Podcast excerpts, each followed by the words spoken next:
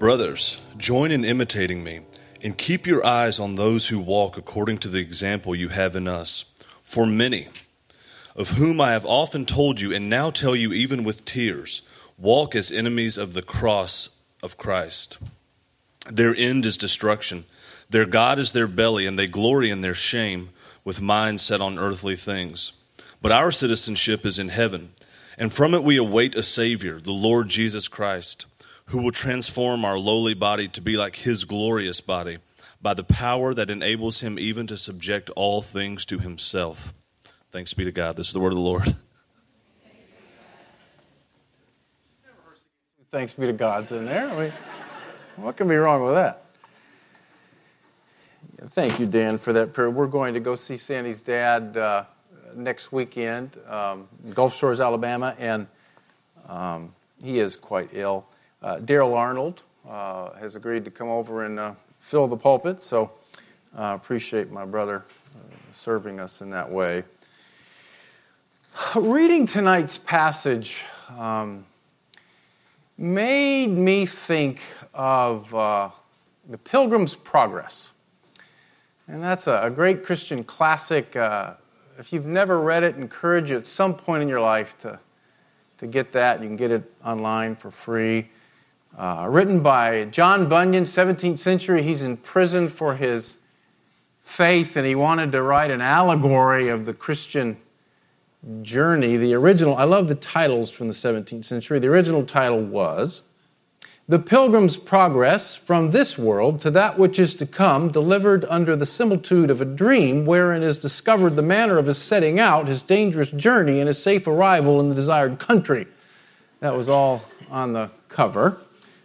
So they, they weren't big on kind of hooks. They kind of wanted to tell it all to you when you, when you started. And uh, I don't know if we have that first slide, Bob, if that made it in. Yeah, that's a picture of, of Pilgrim. Pilgrim starts out from. Uh, the city of destruction. And he sets off to journey to celestial city. And he carries a great pack on his back, which is his sin. He meets evangelist along the way who directs him to the shining light. He faces a lot of challenges. He nearly sinks in the slough of despond, uh, where his guilt and sin threaten to undo him. He is almost crushed by the falling rocks of Mount Sinai, he finally makes it to the place of deliverance where his pack breaks off and his sins are forgiven. But he's not done. He has a long journey. He'll face a fierce dragon and a treacherous river before he makes it to Celestial City. And he doesn't go alone. He has some people that help him, like Mr. Evangelist and Mr. Hopeful. And he has some people that don't help him very much, like Mr. Worldly Wise and Mr. Legality, who has a son named Civility. And they try to confuse him and keep him from reaching his goal. Well, he wrote this uh, book uh, in prison, trying to encourage other believers who were struggling with a vision for the Christian life. And he based his story on Scripture. Uh, you know, Paul, of course, wrote his letter to the Philippians from a jail cell as well. And, and like Bunyan, he often is reminding his readers that they are on a long and treacherous and wonderful journey. Paul says, Our citizenship is in heaven, and from it we await a Savior, the Lord Jesus Christ. So he says this over and over again in Philippians. He says, Our destination, our celestial city is the, kingdom of heaven, and we're awaiting a Savior who even now is the emperor of all things, and even now is in the process of aligning all things to himself, but we're not done yet. We, that's our goal. That's where we're traveling towards. That's what we're looking towards. And like Bunyan, Paul knows that the journey from here towards uh, God, towards heaven, towards our future, is really hard. And one of the realities that make it hard are some of the people that we meet on the journey. some of the people that distract us from the goal. And if you've been with us, we've been in Philippians for a while, we've seen Paul refer to some of those. Chapter 3, verse 2, he talks about uh, legalists who are coming into the community and preaching a gospel of Jesus plus. Uh, this idea that, yes, you can be right with God by your faith, but you also need to do some things as well. And then now he has another group in mind. He says, For many of whom I have often told you, and now tell you even with tears, walk as enemies of the cross of Christ. Their end is destruction, their God is their belly, and they glory in their shame with minds set on earthly things. We don't really know who these people are, but they've come into the community and they're hindering the progress of the pilgrims in Philippi.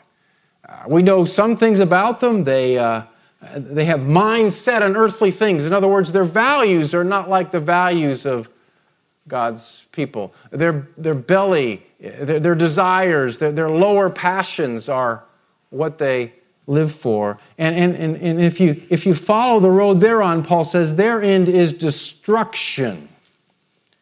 He says, if you follow these people, your soul will be destroyed. And that's true of every spiritual journey. There are some influences that can come into that journey that can destroy us.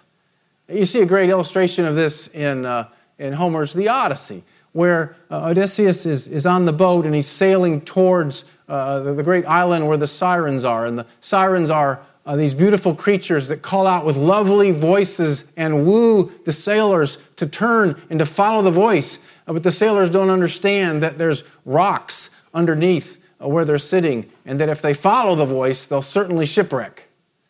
And Odysseus knows this, and so he tells his sailors, Put beeswax in your ears and tie me to the mast of the ship so that when I hear them, I won't steer towards them. I think there's a spiritual principle there that Scripture teaches. Is that there are voices, there are influences, there are ideas in the world that can lead us to destruction. Now, this is a delicate thing to think about because we don't live in heaven yet. We are citizens of two kingdoms. We live here, we live there. Uh, we're an urban church. One of the reasons people like cities is they're filled with all sorts of different ideas. That's one of the things I love about this city. I, I, had, I was in a book group for a couple of years with some folks from downtown. It was the most wild and radical, I mean, just a blast. I kept thinking, I've never heard anybody have that belief. this is so fun. And I just met with a couple of them Friday afternoon. We were going over something and just totally different ways of seeing the world. That's why you love a city. It's because there's so many different ways of seeing things. So, how do you live in that kind of an environment and not be destroyed by ideas that lead you away from Christ. That's a hard tension, isn't it? I mean, you can you could say, "Well, I'm just not I'm just going to totally pull out." Well, Jesus didn't do that. The believers in Philippi didn't do that. So what do you do? What do you do? You know, first, I, I, I think we need to be honest about this. Um, even if you're a very intelligent, thoughtful, caring, Christ honoring person, you're still influenced by the ideas you're around. You can't help but be. None of us is sort of this perfect blank slate where, based on our reason and scripture alone, we form views and hold on to them perfectly until the day we die. No, we are all influenced by the shows we watch, the blogs we read, the conversations we have over beers, the jokes we laugh at. It's just being human. So if you're not supposed to just pull away from everything, what, what can you possibly do? Well, Paul's going to give an answer in, in a moment to that, but, but I, I would suggest two things before we get a little further. Let's at least keep thinking.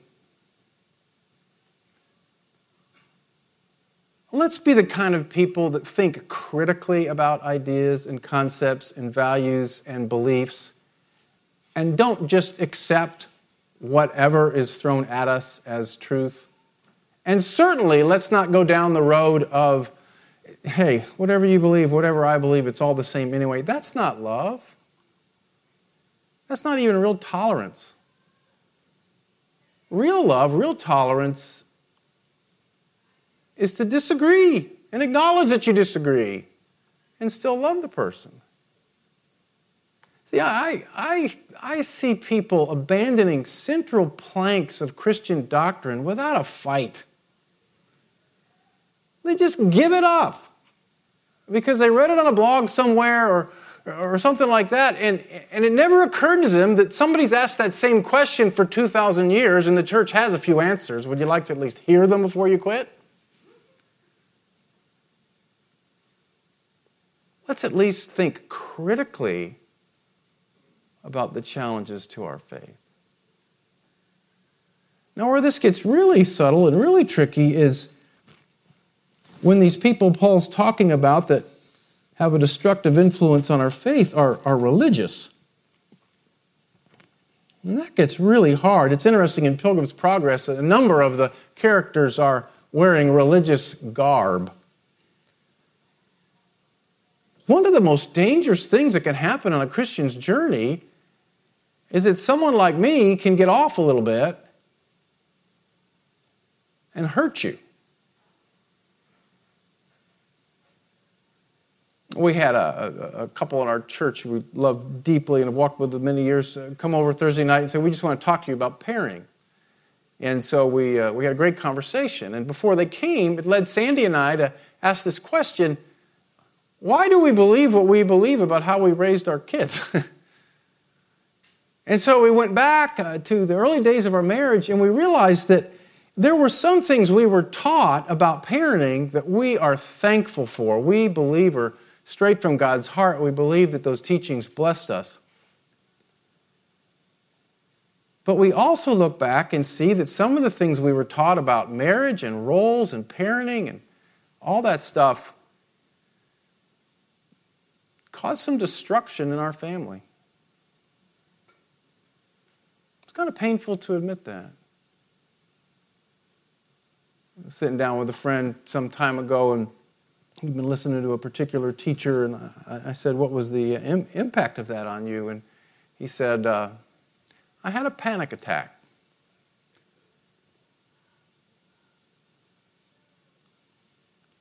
I had a panic attack. one of the, one of the things we need to watch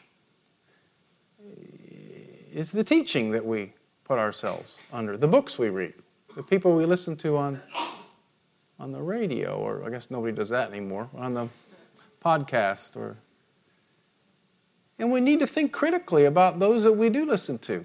Think critically about what you hear from me. Make sure that this is the ultimate foundation. Well, Paul has an answer for these pilgrims that are heading towards the kingdom of heaven but are being distracted by people that would destroy their souls. He says, Brothers, join in imitating me and keep your eyes on those who walk according to the example you have in us. Christianity is caught as much as it is taught. Jesus says, John 13, I give you an example. Paul says in 1 Corinthians 11, Be imitators of me as I am of Christ. Peter writes, the elders in his churches, shepherd the flock of God that is among you, being examples to the flock. Now, here's Paul's antidote to the destructive ideas and voices that could lead us astray is to be influenced by and shaped by, and yes, even surrounded by godly men and women who walk the way of Christ. Now, I don't think he's saying and cut yourself off from everyone else. There's no way a Christian in Philippi could ever have cut him or herself off from everything else. And that's not what we're asking you to do. But you can't just be shaped by ideas that are contrary to the kingdom worldview and expect it to not do damage on your soul. You also have to balance that with godly men and women who live an example of the Christian life. They need to be investing in you too. And, and I, I think you need to be honest here about the balance of inputs in your life. That's all I'm asking. I'm not going to give you a rule. I don't know what the rule is. I do know if, if you binge watch Game of Thrones and make it to church twice a month, you're being discipled by George, whatever, what's his name? The Game of Thrones guy? He's discipling you. Should you not watch Game of Thrones? I don't know. I can't. I have nightmares when I watch bloody stuff. I don't know what the Lord's telling you to do. I had trouble with Beauty and the Beast. You know, when the wolves came out? Oh, I hate that scene. Okay. So I, I don't do that stuff. I don't know what you should do. I do know you can kid yourself.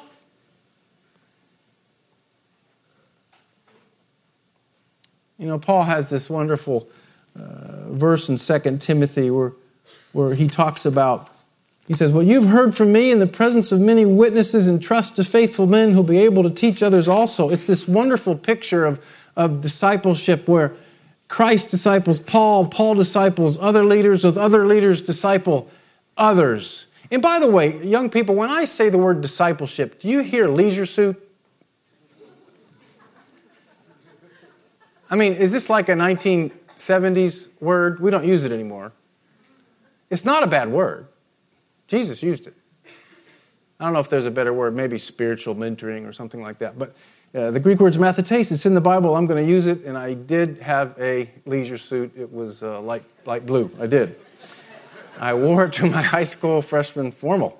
Um, so, anyway, if you would put up that next slide, this is one of the things that Paul encourages us to do so that we keep walking on the road towards the celestial city. It's discipleship. And here's a, a 1970s definition from a guy that discipled me Discipling others is the process by which a Christian with a life worth emulating commits himself or herself for an extended period of time to a few individuals who've been won to Christ, the purpose being to aid and guide their growth to maturity and equip them to reproduce themselves in a third spiritual generation.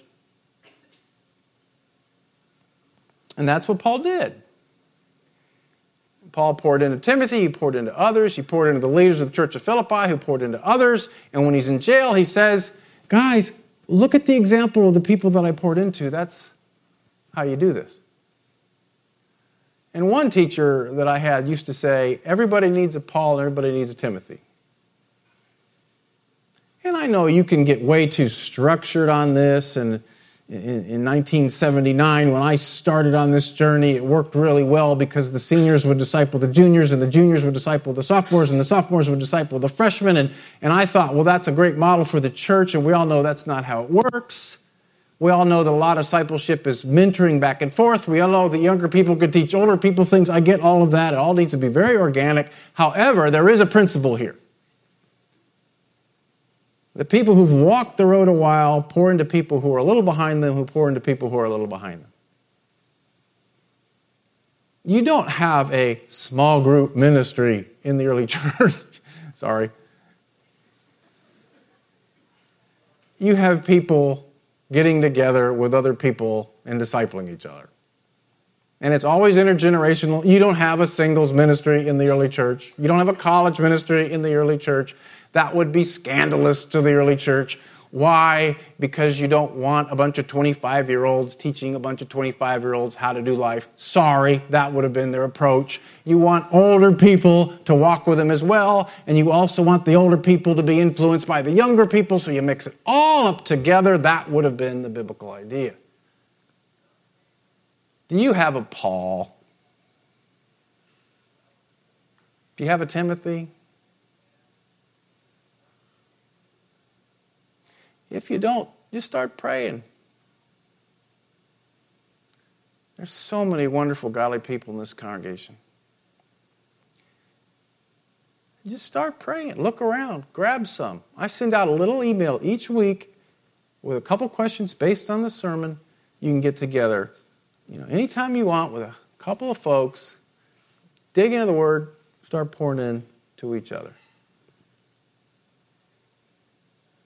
Friend of mine talking about the sermon tonight, and she said, I, I think what you're saying is you are what you eat. you will become what you put into your mind. You will become the ideas that you embrace. I'll end with a little illustration from a Nathaniel Hawthorne short story called The Great Stone Face. A little boy named Ernst lives in a valley surrounded by high mountains, and the rocks on one side of uh, the mountains resemble the face of a noble man. And legend had it that one day a hero would come into Ernst's little village and, and save the village and bring them into prosperity. It was kind of a prophecy. And the way that they would know that the hero was here was because the hero looked like the great stone face. And Ernst was nobody special. He was a little guy, he didn't have a lot of gifts, and, and uh, he couldn't wait for that hero to come. And, and he just loved to look at that great stone face. And his mom would come out and catch him just sitting on the back porch, just looking up at that great stone face. Ernst would spend hours every week looking at the great stone face. Well, the years go by, the hero doesn't come. Towards the end of his life, a series of heroes come into the village, and they're all proclaiming to be the fulfillment of the prophecy, and uh, none of them looks like the great stone face. And then a poet comes into town, and Ernst thinks, this is it. We've found him. Well, by this time, Ernst has become a little country preacher, and he's given a sermon one day kind of in front of the great stone face, and the poet comes into the crowd to listen to Ernst preach in the shadow of the great face. And halfway through the sermon, the poet stands up, interrupts, and says, Ernst is the great stone face. He'd spent his lifetime contemplating the noble man, and he became like him. Let's pray.